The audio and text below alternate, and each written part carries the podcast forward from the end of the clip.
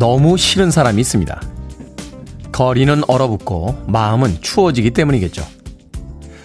어리고 젊었던 나를 떠올려 보면 크리스마스 선물을 기다리고 사랑하는 연인과 달콤한 이벤트 계획에 설레었었죠. 그 즐겁기만 했던 겨울이 왜 이렇게 춥게만 느껴지게 된 걸까요? 문득 사랑하던 이가 그립고 머리맡에 놓여지던 장난감이 그립습니다. 12월 9일 목요일 김태훈의 프리웨이 시작합니다. 밥 딜런의 아들이었죠. 어, 아들이었죠는 이상하군요. 아들이죠. 제이콥 딜런이 이끄는 팀 월플라워스의 One Headlight 들으셨습니다. 자, 이 곡으로 시작했습니다. 빌보드 kid의 아침 선택 김태훈의 프리웨이 저는 클 태 자 쓰는 태디 김태훈입니다. 손은신님 좋은 아침 행복한 아침 반갑습니다. 테디 박상우님 테디 오늘도 잘 부탁드려요. 설건식님 굿모닝 테디 이번 주는 포근한 날씨가 계속됩니다. 라고 하셨고요. 0566님 테디 아이도 아닌데 크리스마스는 왜 기다려질까요? 요즘 즐거운 일이 없어서일까요? 하셨는데 크리스마스는 즐거운 일이 있어도 기다려지지 않습니까? 즐거운 일이 있으면 있는 대로 없으면 없는 대로 기다려지는 게 또 크리스마스가 아닌가 하는 생각이 듭니다. 종교와는 상관이 없는 것 같아요. 뭔가 그날은 행복한 일이 생기지 않을까 하는 기대감 때문이겠죠. 강미조님 크리스마스 선물 받고 싶어요 하셨는데 크리스마스 선물이라는 건 아주 공평한 거 아닙니까? 내가 누군가에게 선물을 줘야 받을 수 있는 겁니다. 어린아이 때야 부모님들에게 산타크로스를 가져간 부모님들에게 일반적으로 받았습니다만 나이가 들어서의 크리스마스 선물은 주고받는 아주 즐거운 행복한 맛교환이 아닌가 하는 생각 해봅니다. 자, 청취자분들의 참여 기다립니다. 문자번호 샵 1061, 짧은 문자 50원, 긴 문자 100원, 콩으로는 무료입니다. 그리고 유튜브로도 실시간 참여하실 수 있습니다. 여러분은 지금 KBS 2라디오 김태훈의 프리웨이 함께하고 계십니다. KBS 2라디오 yeah, 김태훈의 프리웨이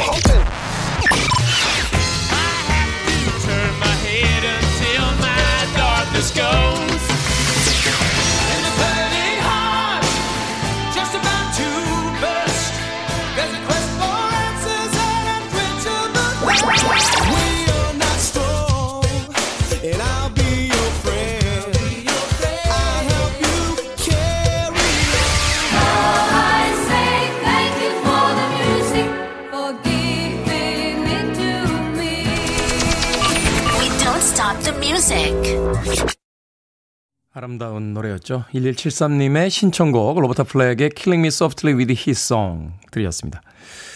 이 곡에는 이야기가 아주 유명한 이야기가 아, 담겨 있죠. 그 로리 리버만이라고 하는 아, 포크락, 예, 포크 음악의 싱어송라이터가 돈 맥클린의 예, 공연장에 갔다가 그의 목소리로 노래하는 음악을 듣고 어, 완전히 반해서 그의 음악에 대한 찬가로서 만든 곡이 바로 이 Killing Me Softly with His Song이었습니다. 로버타 플랙의 커버 버전 그리고 퓨지스의 커버 버전으로 어, 전 세계인들에게 사랑을 받았던 아름다운 곡이었습니다. 1273님의 신청곡 로버타 플랙의 Killing Me Softly with His Song 들이었습니다.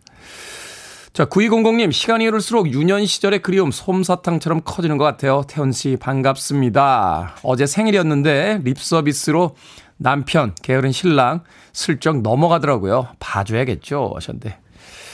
어제 생일이셨어요? 예, 어제였으면 혼꾸녕을 내주셨어야 되는데, 하루 지났으니까 좀 봐줍시다. 내년에는 안 그러겠죠? 아마 당사자도 뜨끔했을걸요? 어? 아내 생일인가? 하면서 아무것도 준비하지 못해서 본인도 뜨끔했을 테니까, 어제였으면 혼꾸녕을 내주는데, 하루 지났으니까 봐주시는 건 어떨까 하는 생각이 듭니다. 제가 아, 아메리카노 모바일 쿠폰 한 장 보내드릴게요. 어, 제 선물로 어, 봐주세요. 신랑 아침부터. 김정욱님 안녕하세요. 프리웨이 들으려고 7시 알람 맞췄는데 늘 못 일어나서 20분쯤 일어나서 듣다가 드디어 한 달 만에 7시 일어나기 성공했습니다.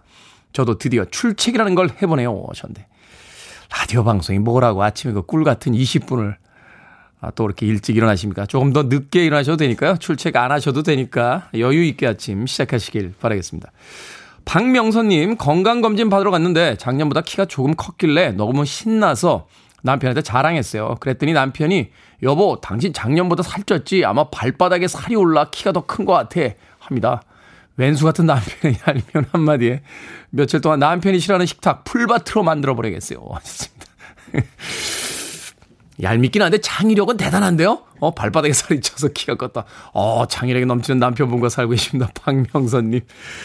제가 치킨 한 마리 보내드리겠습니다. 아, 남편의 식탁은 풀밭으로 만들어버리고 그 앞에서 맛있게 혼자 치킨 한 마리 드시길 바라겠습니다. 콩으로 오셨는데요. 샵 1061로 다시 한번 이름과 아이디 보내주시면 모바일 쿠폰 보내드립니다. 짧은 문자는 50원, 긴 문자는 100원입니다.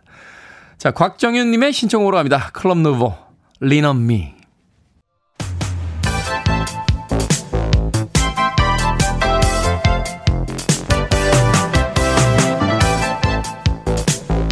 이 시간 뉴스를 깔끔하게 정리해드립니다. 뉴스 브리핑. 목요일엔 성대모사를 하고 꼭 게시판으로 여러분의 반응을 살핀다는 김수민 시사평가 나오셨습니다. 안녕하세요. 네, 반갑습니다. 제가 참고로 성대모사를 하고 항상 게시판을 살피는데 지지난 네. 주엔가 댓글이 3개 연속으로 쫘라르르 3개 연속으로 성대모사 정말 재밌다고 아... 예, 그 댓글을 확인하고 제가 그날 하루 일과가 확 폈던 적이 있습니다. 오늘도 준비되어 있습니까? 준비를 했습니다. 자, 오늘 30개, 30개 한번 보내드립시다. 우리 김수민 시사평론가 여러분들 기대해 주시길 바라겠습니다.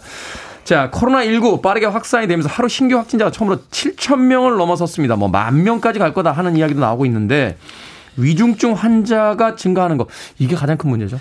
네, 하루하루 경신을 이어가고 있는데요. 8일 0시 기준으로 보면 신규 확진자 수 1일 기준으로 어, 7,175명, 4,000명대 를 넘겼다라고 하는 것이고요. 네. 위중증 환자 어, 신규 확진자 수 이상으로 중요하다고 평가를 받고 있는데 840명 역대 최다치를 또 기록을 했습니다.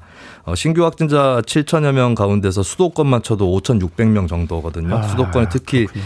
어, 문제가 발생을 하고 있다는 거고 병상 가동률을 살펴보면 전국적으로 코로나19 중증 환자의 병상 가동률은 78.7%인데 수도권만 보면 84.5%다라고 하는 거고 이게 접종률 80%를 넘긴 현실하고 묘하게 대비가 되면서 좀 비관적 전망이 어느 정도 나올 수밖에 없는 예, 더 각별한 유의가 필요한 그런 상태입니다. 그리고 네. 미크론 변이 감염자 같은 경우는 2명이 추가 확인이 돼서 역대 총 38명이 확인이 된 그런 상황입니다. 그렇군요. 이 위중증 환자율이 좀 떨어져야 그리고 이 중증 환자 병실 가동률이 좀 떨어져야 좀 여유를 가질 수 있는데 지금 이제 엄중한 상황이 아닌가 하는 생각이 드는군요. 개인 방역 특별히 신경을 좀 써주시길 바라겠습니다.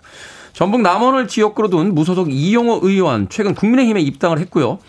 민주당 역시 외연 확장을 염두에 두고 인사들 영입 중인데 뭐 김관영, 최이배 전 의원 민주당 입당 예정이라고요?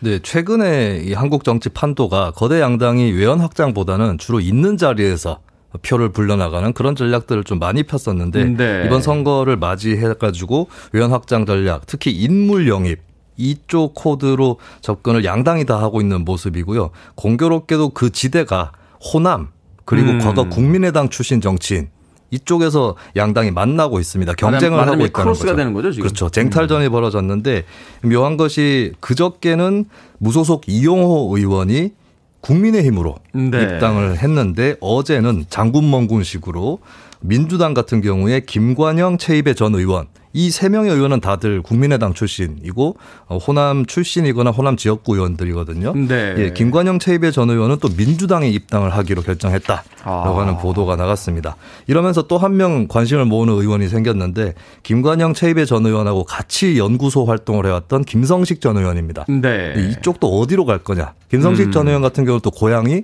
영남 계열 쪽이고 예, 그리고 한나라당 출신이에요. 정치적 성향은 또 그쪽. 예, 그래서 이제 어느 쪽으로 갈 거냐. 뭐 또 이 밖에도 여러 인사들이 관심을 모으고 있습니다. 네, 정치의 계절이기 때문에 또 이런 전 의원들 혹은 정치인들이 어떤 행보를 보이느냐가 굉장히 또 관심이 모아지고 있습니다.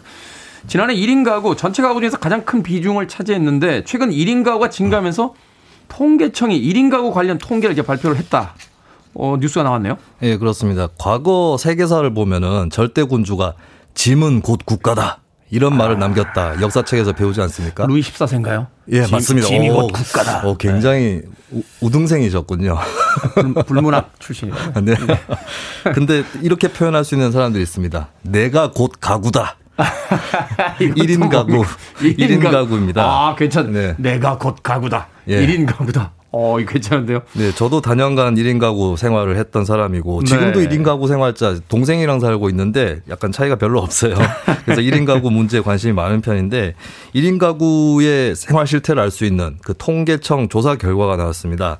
어, 일단은 1인 가구 같은 경우는 주로 12평 이하에 거주를 하고 있다. 음, 원룸이군요, 거의. 네, 그렇습니다. 네. 그렇게 보면 될 것 같고, 어, 연봉 3천 이하인 사람이 77%를 음, 차지했다. 그리고 40, 많고. 네, 40%가 무직이다.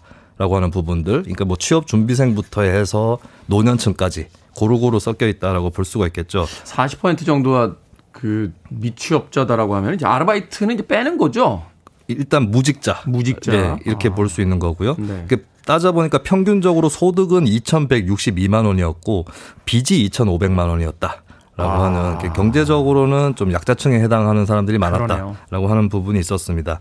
어 그리고 이들의 고민이 무엇이었는가 이걸 또 자, 어, 응답을 받아 보니까 42.4%가 균형 잡힌 식사가 어렵다라고 아. 하는 거였고요. 그리고 간편식으로 먹 먹기 바쁘다. 그렇죠. 그리고 뭐 식사의 타이밍이라든지 이런 것들 들쑥날쑥할 수도 있는 그런 생활 환경이 또 있는 거죠. 그리고 30.9%가 아프거나 위급할 때 대처하는 것이 어렵다. 음. 네, 그래서 1인 가구의 고민이 무엇인가 이 부분을 정치권에서 또 참고를 많이 할 수 있을 것 같고 근데 또 어, 지원 정책으로 가장 중요한 게 뭐냐 했을 때는 1순위는 주택 안정 지원. 주택 안정 지원. 절반 정도의 응답자가 그렇게 대답을 했습니다. 거의 뭐 모든 세대의 어떤 그 공통 관심사라고 볼 수 있겠죠. 네. 자, 우리의 이제 사는 방식들, 삶의 어떤 스타일들이 바뀌고 있기 때문에 이 1인 가구에 대한 본격적인 또 정책도 좀 마련이 돼야 될 것 같다 하는 생각 해봅니다. 자, 오늘의 시선 엉뚱 퀴즈 어떤 문제입니까? 앞서 국민의힘과 민주당이 인사 영입으로 외연 확장을 꾀하고 있다. 이 소식 전해드렸죠. 네. 정치권은 인사 영입으로 외연을 확장하고 사람은 과식으로 외형이 확장되고는 합니다. 네. 여기서 오늘의 시사 엉뚱 퀴즈. 필요 이상으로 음식물을 섭취하는 과식은 이것의 원인이 되기도 합니다. 만병의 근원인 이것, 체내의 지방 조직이 과다한 상태를 말하는 이것은 무엇일까요? 보기는 아까 제가 언급했던 정치인들이 공통적으로 존경하는 네. 이분을 모셔서 보기를 읽어드리도록 하겠습니다. 1번 비만, 2번 진주만, 3번 욕구불만, 4번. 다들 바쁘구만. 경제 영입한다고 바빠 죽겠구만. 정답 아시는 분들 지금 보내주시면 됩니다. 재미는 오답 포함해서 총 10분께 아메리카노 쿠폰 보내드립니다. 필요 이상으로 음식물을 섭취하는 과식은 이것의 원인이 되기도 합니다. 만병의 근원인 이것, 체내 지방 조직이 과다한 상태를 말하는 이것은 무엇일까요? 아쉽게도 김대중 전 대통령은 아, 앞서서 하셨으니까 저는 제 목소리로 읽어드리겠습니다. 1번은 비만, 2번은 진주만, 3번은 욕구불만, 4번은 다들 바쁘구만. 자, 문자번호 샵 1061, 짧은 문자 50원, 긴 문자 100원, 콩으로는 무료입니다. 뉴스 브리핑 김수민 시사평론가와 함께했습니다. 고맙습니다. 네, 감사합니다.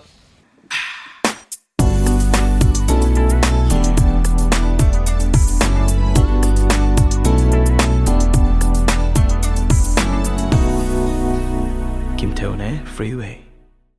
오늘은 목소리 특집인가요? 정말 멋진 목소리죠. 크리스 리아의 Driving Home for Christmas. 김윤숙님과 김지연님의 신청곡으로 띄워드렸습니다. 영국 출신의 블루스 기타리스트이자 보컬리스트인데, 아, Fools라는 곡이 히트를 한 뒤에는 기타리스트보다는 이제 보컬리스트로서 커리어를 더 많이 쌓은 그런 인물입니다. 크리스 리아의 Driving Home for Christmas 들으셨습니다. 자, 오늘의 시사 엉뚱 퀴즈. 과식은 이것의 원인이 되기도 합니다. 체내 지방 조직이 과하게 쌓인 상태를 말하는 이것은 무엇일까요? 정답은 1번 비만이었습니다. 김삼구님, 오늘도 지각이구만? 이라고 하셨고요. 2303님, 이제는 고만고만, 코로나 고만. 유광숙님, 아침부터 재밌구만. 5102님, 이불 속이 따뜻하구만. 출근하기 싫구만. 이라고 보내주셨습니다. 오늘 오답이 아주 창의력이 넘치는데요. 5450님, 그만. 성대모사 너무 재밌어요. 일이 중단될 정도로 그만이라고 하셨고요. 2745님, 비만. 살 빼려고 운동하고 나면 밥맛이 더 좋아 많이 먹게 되네요. 테디 신박한 답변 부탁해요. 하셨는데, 밥맛이 좋아져서 밥을 많이 먹게 되면 또 살이 찌니까 그러면 또 운동하고 운동하면 밥맛이 좋아지니까 또 살이 찌면 또 운동하고 우리네 인생이 그렇게 반복되는 거 아닐까요? 신박한 대답이 되지 못해서 죄송합니다. 2745님. 자, 방금 소개해드린 분들 포함해서요. 모두 10분에게 아메리카노 쿠폰 보내드립니다. 당첨자 명단 방송이 끝난 후에 김태훈의 프리웨이 홈페이지에서 확인할 수 있습니다. 콩으로 당첨이 되신 분들은요. 방송 중에 이름과 아이디 문자 보내주시면 모바일 쿠폰 보내드리겠습니다. 문자 번호 샵 1061, 짧은 문자는 50원, 긴 문자는 100원입니다. 김은영님, 태디 예비 신부입니다. 신부입니다. 날을 두 번이나 다시 받고 결혼 준비 중인데 내년 2월에 받아놓은 날을 또다시 변경해야 하나 너무 고민됩니다. 이번에는 밀어붙여서 small wedding으로 할까 하는데 태디 생각은 어때요? 하셨습니다. 결혼하세요. 세상이 어떻게 변해가든 우리는 우리 방식대로 우리 리듬으로 사는 겁니다. 김은영님 생일 축하드립니다. 아 생일이 아니죠. 결혼 축하드립니다. 쉬무브스의 음악 듣습니다. Would it be good?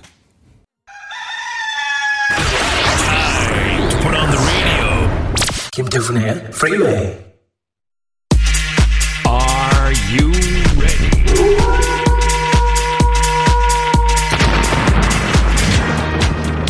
박용수님께서요, 이 코너 들으시고 웃기다고 하셨는데, 하, 저는 진지합니다. 결정은 해드릴게, 신세계 상담소. 정애리님, 얼굴은 동안인데 흰머리가 많이 나서 염색을 자주 합니다. 이번엔 어떤 색으로 염색할까요? 자연 갈색, 흑갈색, 와인 컬러 중에서 골라주세요. 와인 컬러, 돈 내고 염색했으니 티 좀 냅시다.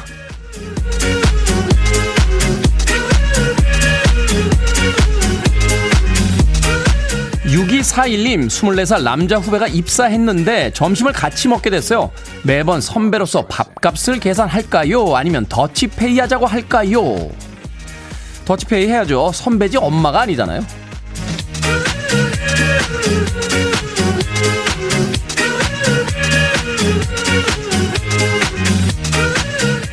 익명으로 김모님 동료가 기복이 많이 심합니다. 인사했다 안 했다 말도 걸었다 안 걸었다는 그녀에게 저도 기분 내키는 대로 할까요? 아니면 하던 대로 친절하게 대할까요? 친절하게 대하세요. 시간이 오래 지나고 나면 이상한 사람들은 다 사라지고 좋은 사람들만 남습니다.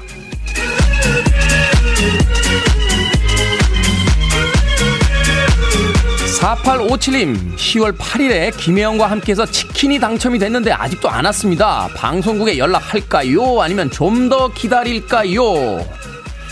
조금만 더 기다리세요. 제가 전달해 드릴게요.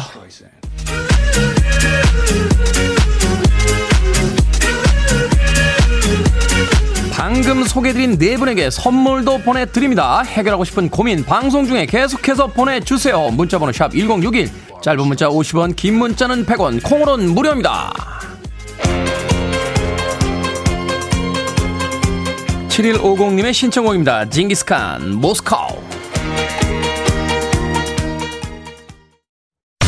listening to one of the best radio stations around. You're listening to 김태훈의 Freeway.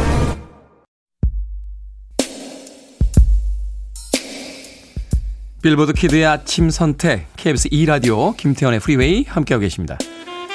퀸쇼스의 무디스 모드 for love 1부 끝곡입니다. 잠시 후 2부에서 뵙겠습니다.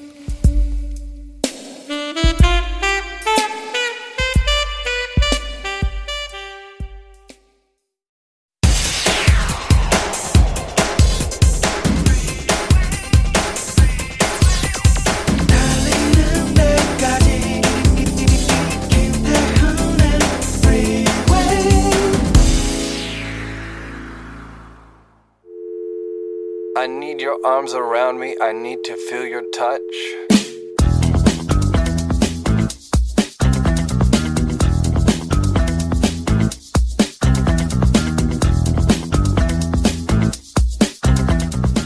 올바른 양치 방법. 양치질을 할 때는 치아와 치아 사이, 치아와 잇몸 사이까지 꼼꼼하게 골고루 닦을 것. 어금니에 씹는 면을 먼저 닦고 안팎을 돌려 닦기. 앞니의 윗니는 위에서 아래로, 아랫니는 아래에서 위로 손목을 돌려 둥글게 쓸어내리기. 치 안쪽은 칫솔을 세워 위아래로 닦아주기. 혀는 안에서 바깥으로 쓸어주며 닦기. 잇몸 상태에 따라 치실을 적극적으로 사용하기.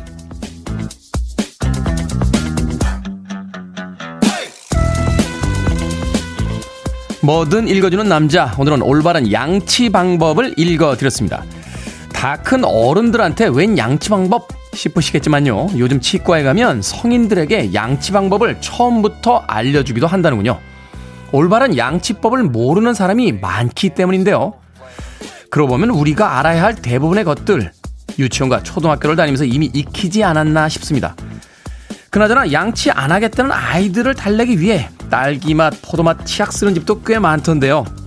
그 아이들도 몇 년 지나면 입안이 화해지는 cool mint 치약의 개운하고 기분 좋은 맛 알게 되겠죠? 오늘도 하루에 세 번 양치질 꼭 하기! Mr. Dynamite 혹은 King of Funky로 불렸던 제임스 브라운의 곡 I Got You, I Feel Good 들이었습니다. 자, 이 곡으로 김태훈의 Freeway 2부 시작했습니다. 앞서 일상의 재발견, 우리 하루를 꼼꼼하게 들여다보는 시간이었죠. 뭐든 읽어주는 남자. 오늘은 올바른 양치 방법 읽어드렸습니다.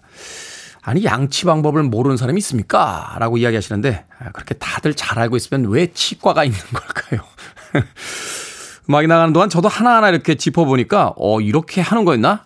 하는 생각이 듭니다. 양치할 때 그냥 건성으로 하잖아요. 그, 치약만 묻혀가지고 입안에다 넣고 그냥, 어, 이렇게 이렇게 좌우로 흔들거나 위아래로 흔들면서 어, 시간만 보내다가 아 대충 됐겠지 하고 치, 어, 이 양치를 그만둘 다 있습니다만 저도 몇 년 전부터 치실을 쓰는데요. 어, 치실을 쓰고서는 신세계가 펼쳐졌습니다. 예, 사실은 양치만 할 때는 그 제거가 안 되던 음식물 같은 것들이 이 치실에 참 많이 예, 없어지더군요. 왜 저 뒤에서 이소연 작가는 고개를 절레절레 흔들고 있죠? 어?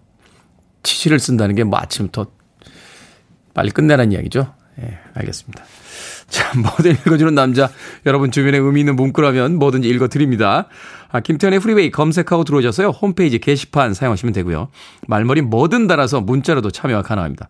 문자번호는 샵 1061, 짧은 문자 50원, 긴 문자 100원, 콩으로는 무료입니다. 채택되신 분들에게는 촉촉한 카스테라와 아메리카노 두 잔 모바일 쿠폰 보내드립니다. I want it, I need it, I'm desperate for it. Do it. 김태훈의 Freeway. 음악에 대한 영원한 찬가라고 이야기할 수 있는 두 곡이죠. 얼마 전 12월 5일에 세상을 떠난 존 마일스의 Music, 양봉준님의 신청곡으로 띄워드렸고요. 아바의 Thank You for the Music, 5026님의 신청곡으로 역시 들려드렸습니다. 두 곡의 음악 이어서 드렸습니다. 3968님, 오늘 9살 우리 집 쌍둥이 형제 생일입니다. 라디오에 사연 보낸다고 6시부터 일어나 프리웨이 기다리고 있어요. 엄마가 서로 평생 친구 만들어줬으니까 평생 저한테 감사한 마음으로 건강하게 자라주면 좋겠습니다. 하셨습니다. 아, 그러네요. 쌍둥이로 태어난다는 건 평생 동안 변치 않는 친구가 한 명 있다는 거죠. 얼마나 좋나요? 음. 안 그런 쌍둥이도 있군요. 예, 영국에 가면은 저 오아시스의 갤러거 형제라고 있는데, 예. 요새 얼굴 안 보는 것 같더라고요. 밴드 하다가 싸워가지고.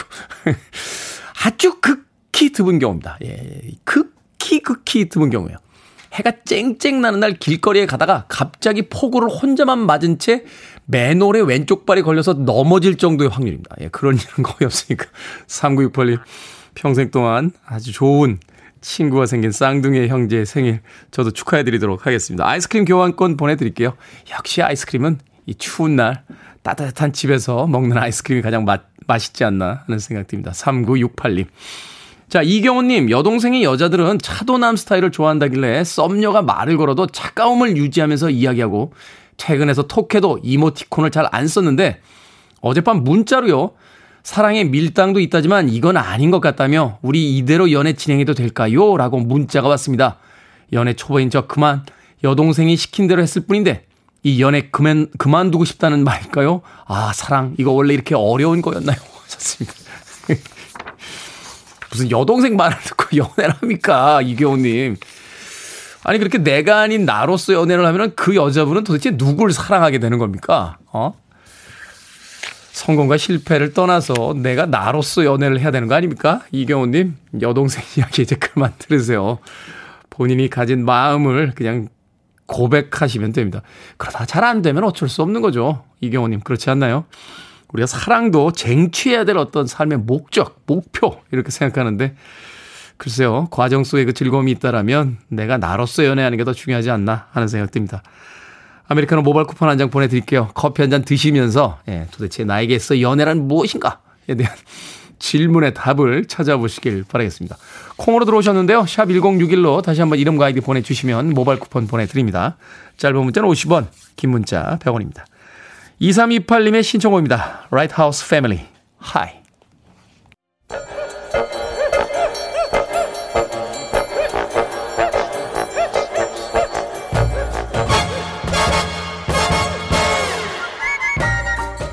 온라인 세상 속 촌철살인 해학과 위트가 돋보이는 댓글들을 골라봤습니다. 댓글로 본 세상.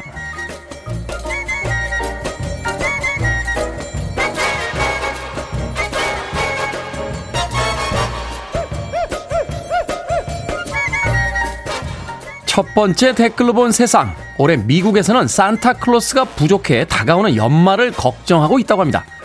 산타 배역을 맡는 사람들은 보통 대형마트나 백화점에서 아이들을 만나게 되는데 나이가 많고 몸집이 큰 사람들이 대부분이라 코로나19에 취약하기 때문입니다. 미국 덴버의 산타 학교에는요, 산타클로스 등록률이 현저히 낮아졌고 은퇴하는 사람도 늘었다고 하는데요. 여기에 달린 댓글들입니다. 냠냠이님, 산타 학교라고요? 산타 할아버지들도 아침에 학교 가기 싫어서 알람 뒤로 맞추겠죠.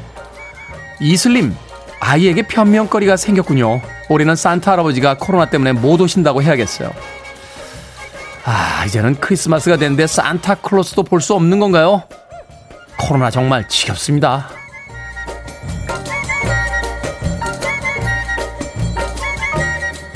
두 번째 댓글로 본 세상. 며칠 전 호주에서 방역 수칙에 따라 호텔에 격리됐던 여성이 방에 불을 질렀습니다. 격리가 답답해서 자녀들과 호텔을 탈출하기 위해서였다는데요. 삽시간에 번진 불에 160여 명이 대피했지만 다행히 인명피해는 없었다는군요. 여기에 달린 댓글들입니다. 리틀 팬더님, 따뜻하고 편안한 호텔에서 굳이 불편한 감옥으로 탈출하려는 심리를 모르겠네요. 광대님, 아, 사회적 거리두기 대신 사회에서 격리가 되고 싶으셨던 거군요. 이해했어요. 행동은 이해가 안 되지만, 마음은 조금 알 것도 같습니다. 아, 이놈의 코로나. 정말 지겹습니다.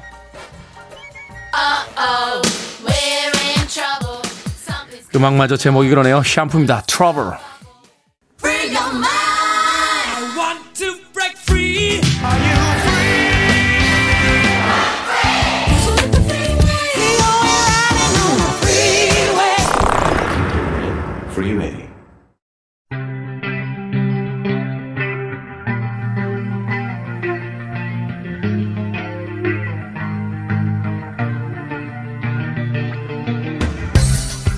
21세기의 키워드로 우리의 역사를 살펴보는 시간입니다. 역사 대자뷰. 오늘도 공간 역사연구소 박광일 소장님과 함께합니다. 안녕하세요. 안녕하세요. 자, KBS에서 5년 만에 정통 대하 사극을 선보인다고 합니다. 태종 이방원을 주인공으로 이번 주 토요일 첫 방송을 앞두고 있는데 그래서 저희가 재빠르게 KBS의 이 첫 방송을 앞둔 태종 이방원을 오늘 불러내서 역사를 좀 알아보는 시간을 가져보도록 하겠습니다. 뭐 정치가이자 야심가로 유명하고 또 아주 그 인상적인 일화들이 많은 인물인데 네. 어떤 인물이었습니까 이방원? 사실은 이렇게 먼저 스포를 해도 되나 싶은 생각이 들기도 하는데요. 어, 네. 어, 역사는 이제 모두 스포가 되어 있기 때문에 네. 그렇기 때문에 이제 사극을 만드는 것이 굉장히 힘이 들기도 합니다. 그렇죠. 우리가 뭐 역사에 대한 이야기를 하는데 아 이성, 이성계가 어떻게 되는지 얘기하지 마세요 마세요 이런 분은 없죠. 그렇죠, 그렇죠. 이미 다 알고 있는 스포일러가 있는 인물들이니까.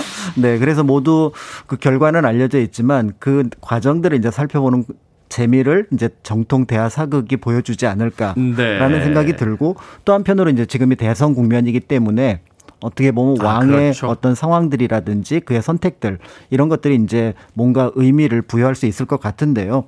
앞에서 말씀하셨던 것처럼 태종은 워낙에 얘기거리도 많고 또 냉혹한 정치인으로서 또 냉혹 어떤 유능한 정치인으로서 모습을 보여주기도 합니다. 네. 그런데 아마 보통의 분들이 태종 그러니까 그 전에 이제 이방원이라는 인물로 가장 먼저 떠오르는 어떤 사건은 정몽주를 암살한 사건일 텐데요. 그 전에 나오는 이제 시가 있잖아요. 이런 들었다리 저런 그렇죠. 들었다리. 그러니까요. 네.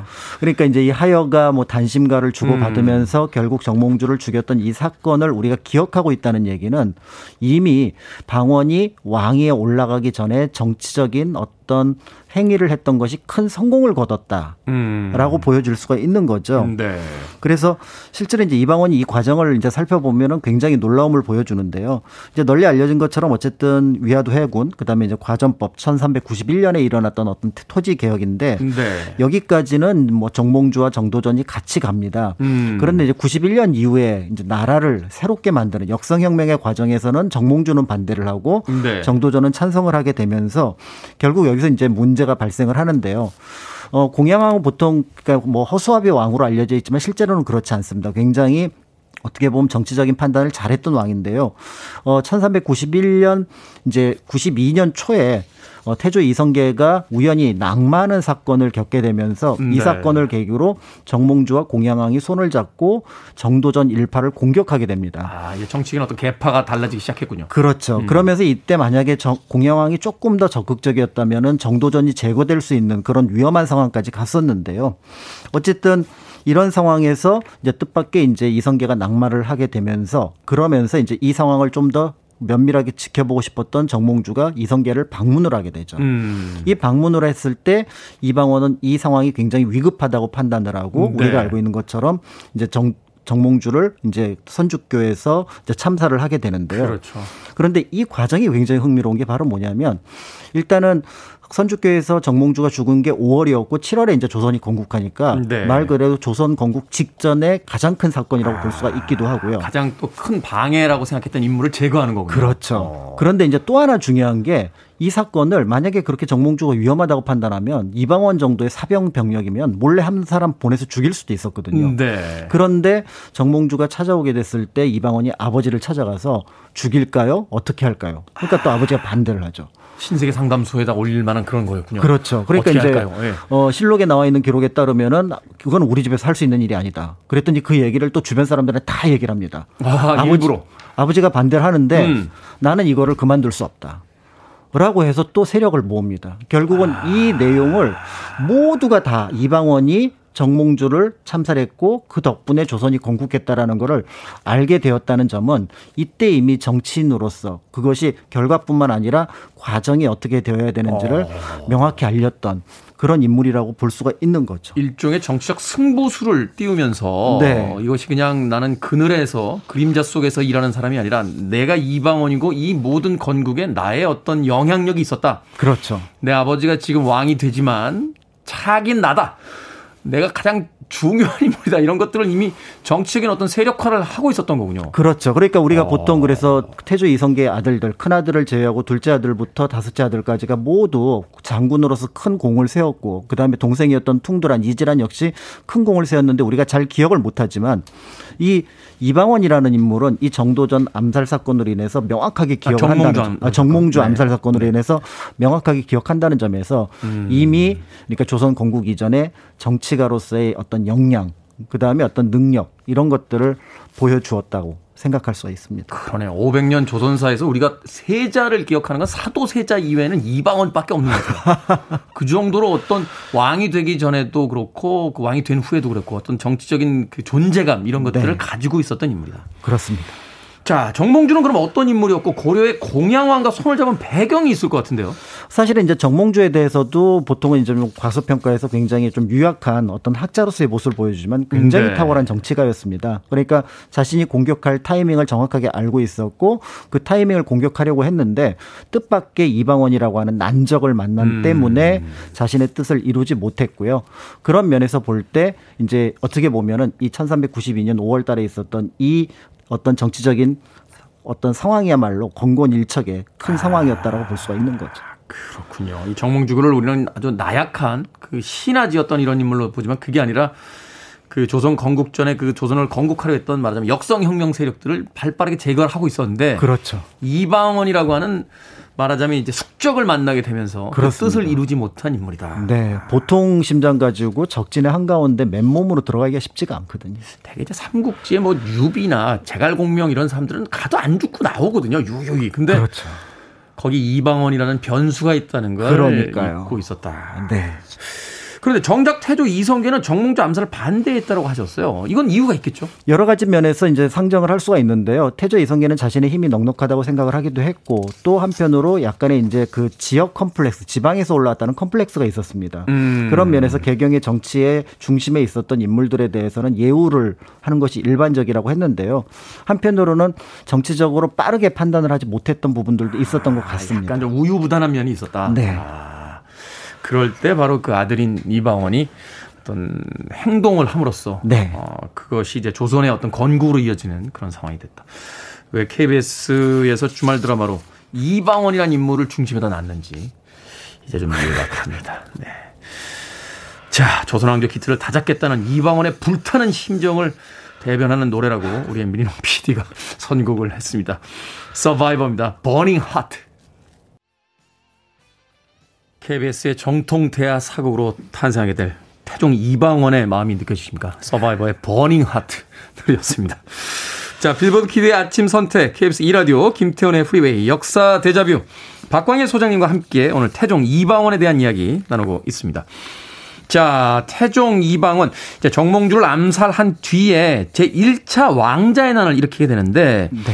이게 아마도 우리가 이방원을 그 정몽주 암살과 함께 냉혹한 정치가로 기억하는 대표적인 사건이 아닌가 하는 생각이 드는데요. 맞습니다. 그러니까 어, 정몽주 암살이 조선 건국을 위한 작업이었다면 제1차 왕자의 나는 스스로 왕위에 올라가기 위한 작업. 그러니까 음. 말 그대로 쿠데타였거든요. 그래서 보통 제1차 왕자의 난이라는 어감 때문에 그 의미를 정확하게 파악하지 못하는데 실제로 이 사건으로 태조는 왕 위에서 물러납니다. 음. 그러면 그런 면에서 이 사건은 이제 굉장히 조선 초기의 중요한 사건이라고 볼 수가 있는데요. 1398년 8월 달에 이제 제1차 왕자의 난이 일어납니다. 이때 이제 널리 알려진 것처럼 태조 이성계의 오른팔이었던 정도전, 그 다음에 이제 이복 동생이었으며 세자였던 방석을 음. 죽이게 되는데요. 이 사건에서 이제 짐작할 수 있는 것처럼 이제 다음 어떤 그 왕위를 놓고 태조 이성계에게 일종의 무력 시위를 했다라고 볼 수가 네, 있습니다. 자기 아버지한테 이제 무력 시위를 한 거죠. 그렇죠. 그런데 이제 쿠데타 시점을 기가 막히게 잡았습니다. 아. 그러니까 여러 실록 자료를 보면은 굉장히 막 여러 이야기가 오고 가는데 네. 핵심은 뭐냐면 오늘 아버지가 아프다예요. 오늘 아버지가 아프다. 네. 아버지가 아프셔서 지금 자리를 비웠다. 그러니까 아프셔서 못 일어날 것 같다. 실제로 직접 군사를 지휘하지 못할 것이다. 음. 그러니까 그것을 실록 기록을 보면 염려하는 것처럼 기록이 되어 있지만 결국은 이때 아무리 태종 이방원이 당시 많은 병력을 확보하고 또 실록에서는 아주 좀 희한하게 몇십 명밖에 안 되는 걸로 나오지만 네. 잘 보면은 또 그것이 아니라는 것도 보여지게 되는데요. 네. 아무튼 우세한 병력을 가지고 그다음에 이제 궁궐을 어떻게 보면 넘어서야 되고 또 정도전을 죽이는 과정에서 만약에 이때 이성계가 나오게 되면은 대대적인 시가전을 피할 수가 없습니다. 그렇죠. 이제 내전이 되는 거죠. 그렇게 되면은 아무리 태종이 유능하다고 하더라도 건국에 그다음에 이제 명성을 가지고 있 었던 이성계를 직접 맞닥뜨리는 건 굉장히 부담스러운데 그러니까 건국 왕인데 아들이 거기다가 쿠데타를 일으키다면 민심이 그걸 따르겠냐고요. 그렇죠. 그러니까 결국은 아버지의 와병 중에 순식간에 하룻밤 만에 정광석 타처럼 일을 처리하고 그 일을 그냥 아버지였던 왕에게 보고를 하는 셈으로 이렇게 진행이 되는 거죠. 아, 버지 제가 아프실 동안 좀 뭐 정리 좀 했습니다. 그렇죠. 그냥 보고를 하는 거로.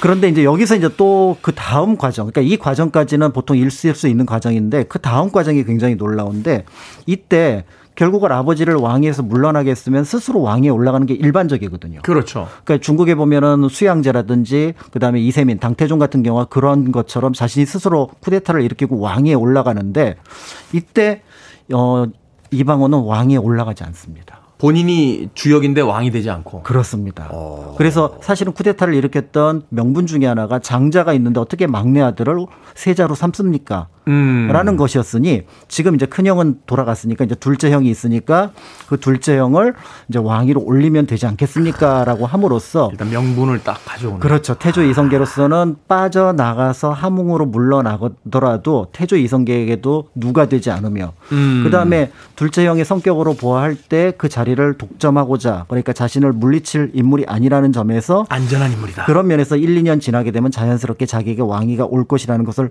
어떻게 보면 예 측을 했고요. 네. 그 과정에서 어떻게 보면 고륙 상징도 피할 수 있고 동시에 조선 초기에 어떤 왕권을 두고 내부에서 벌어지는 앞에서 말씀하셨던 시가전 내전의 상황도 피할 수 있는 방법을 선택을 하게 된 거죠. 아니, 보통 인물이 아니군요. 말하자면 아주 정광석화처럼 어떤 일을 벌이는 대담함도 있지만 지금은 때가 아니니 기다려야 된다. 그렇죠. 어떤 그 또 어떤 기다림에 대한 철학도 가지고 있었던. 그렇죠. 어. 그리고 더 나가서 그 민심에 대해서도 일정 정도 이 사건은 있었, 읽고 있었던. 네, 어느 정도 아유 아버지가 그래도 막내 아들을 세자로 삼으니 그게 뭐야 이런 식으로 끌고 가면서 음. 결국은 자신에게 민심이 돌아올 수 있도록 만드는 어떤 그런 배경을 만든. 그러니까 흔들리고 있는 어떤 조선 초기의 그런 상황들을 내가 다 정리를 한다. 그렇죠. 그러니까 이제 내가 리더십을 가진 인물이다. 이걸 이제 부각을 시키는 거군요. 네네네. 자, 그렇게 해서 이제 둘째 형인 그 둘째 형이 왕이 됐습니다. 그리고 나서 자연스럽게 2년 정도 지난 뒤에 이제 왕이 올라갑니다. 왕이 이제 올라게 네. 되는데 그 뒤에 어떤 일들을 합니까? 사실은 이제 태종이 왕에 올라가서 했던 일들도 굉장히 눈에 띄는 일들이 많이 있습니다. 네. 뭐 대표적인 것들이 뭐 지난번에 저희가 다뤘던 뭐 신문고 제도라든지 그다음에 이제 과거제 실시 이런 것들도 음. 있는데 제가 눈에 들어왔던 거는 주자소 설치라고 하는 어떤 업적이 볼 수, 어, 눈에 들어옵니다. 주자소. 그러니까 주자소는 말 그대로 이제 활자를 주조하는 관청. 음. 그러니까 말 그대로 인쇄소네요. 인쇄소입니다. 오. 어. 뭐 그럴 수 있다. 그러니까 이제 우리가 조선이라고 하는 나라가 이전과 다르게 성리학을 기반으로 했고 그러니까 그 성리학을 기반으로 했던 사대부 지식인들을 길러내야 된다는 점에서 국가 차원에서 이런 주자소는 분명히 필요한 어떤 관청이라고 볼 수가 있습니다. 네. 그런데 이 주자소를 설치하겠다고 했던 신하들이 반대를 했거든요. 반대를 했던 이유는 아직 우리가 나라가 세워진 지 얼마 안 됐는데 이런 주자를 할 정도의 기술이 되지 않습니다. 음. 그러니까 그 당시 금속 활자를 만드는 것은 고려에서는 드문드문 있긴 했지만 이걸 대규모로 수십만 개의 글자를 만들어내는 거는 또 다른 영역이 되는 거거든요. 음. 두 번째는 그때만 한자를 쓰던 시절이. 그렇죠. 네. 그다음에 이제 두 번째는 또 구리가 부족하니까 이걸 아. 수입해야 되는데 단기간에 이거를 채우지 못합니다. 그러니까 음. 나중에 태종은 어떤 방식까지 쓰게 되냐면 신하들한테 명을 내려서 집에 있는 구리 다 가져와라. 공출을 하기도 했었거든요. 대단하네요. 네. 그러니까 이런 어떤 과정들을 보니까 이게 좀 껄끄럽게 진행될 것 같아서 신하들이 반대를 했는데 이제 태종은 이거를 진행을 했는데 여기서 핵심 포인트는 바로 뭐냐면 이 주자소 설치를 처음 주장했던 인물이 바로 정도전입니다. 아, 그러니까 무조건 정적이라고 해서 무시했던 게 아니라 취할 정책은 다 받아들이고 그것을 가지고 이제 어떤 소신 있는 지도자로서의 어떤 역량을 보여줬던 인물이다. 그렇죠. 그러니까 바로 얼마 전에 1차 왕자년 때 가장 큰 정적으로서 제거했던 정도전이지만 그가 얘기했다고 하더라도 조선에 필요하다면 그리고 국가의 발전에 도움이 된다면 그 정책은 쓴다. 그러니까 이런 어떤 정치가로서의 어떤 대인배로서의 모습들이 태종에게서 보여졌고 그런 것들이 이후에 이제 하나씩 둘씩 나타나면서 우리가 태종이라고 하는 인물에 대한 여러 가지 관심을 갖게 되는 그런 요소를 만들어내지 않았나 싶습니다. 바로 이런 흥미진진한 인물을 이제 주말마다 KBS에서 보실 수 있습니다. 자, 역사 대자뷰 KBS 대하사극 태종 이방원 첫 방송 앞두고 역사 속의 태종 이방원의 모습을 짚어봤습니다. 공간 역사 연구소 박광일 소장님과 함께했습니다. 고맙습니다. 감사합니다.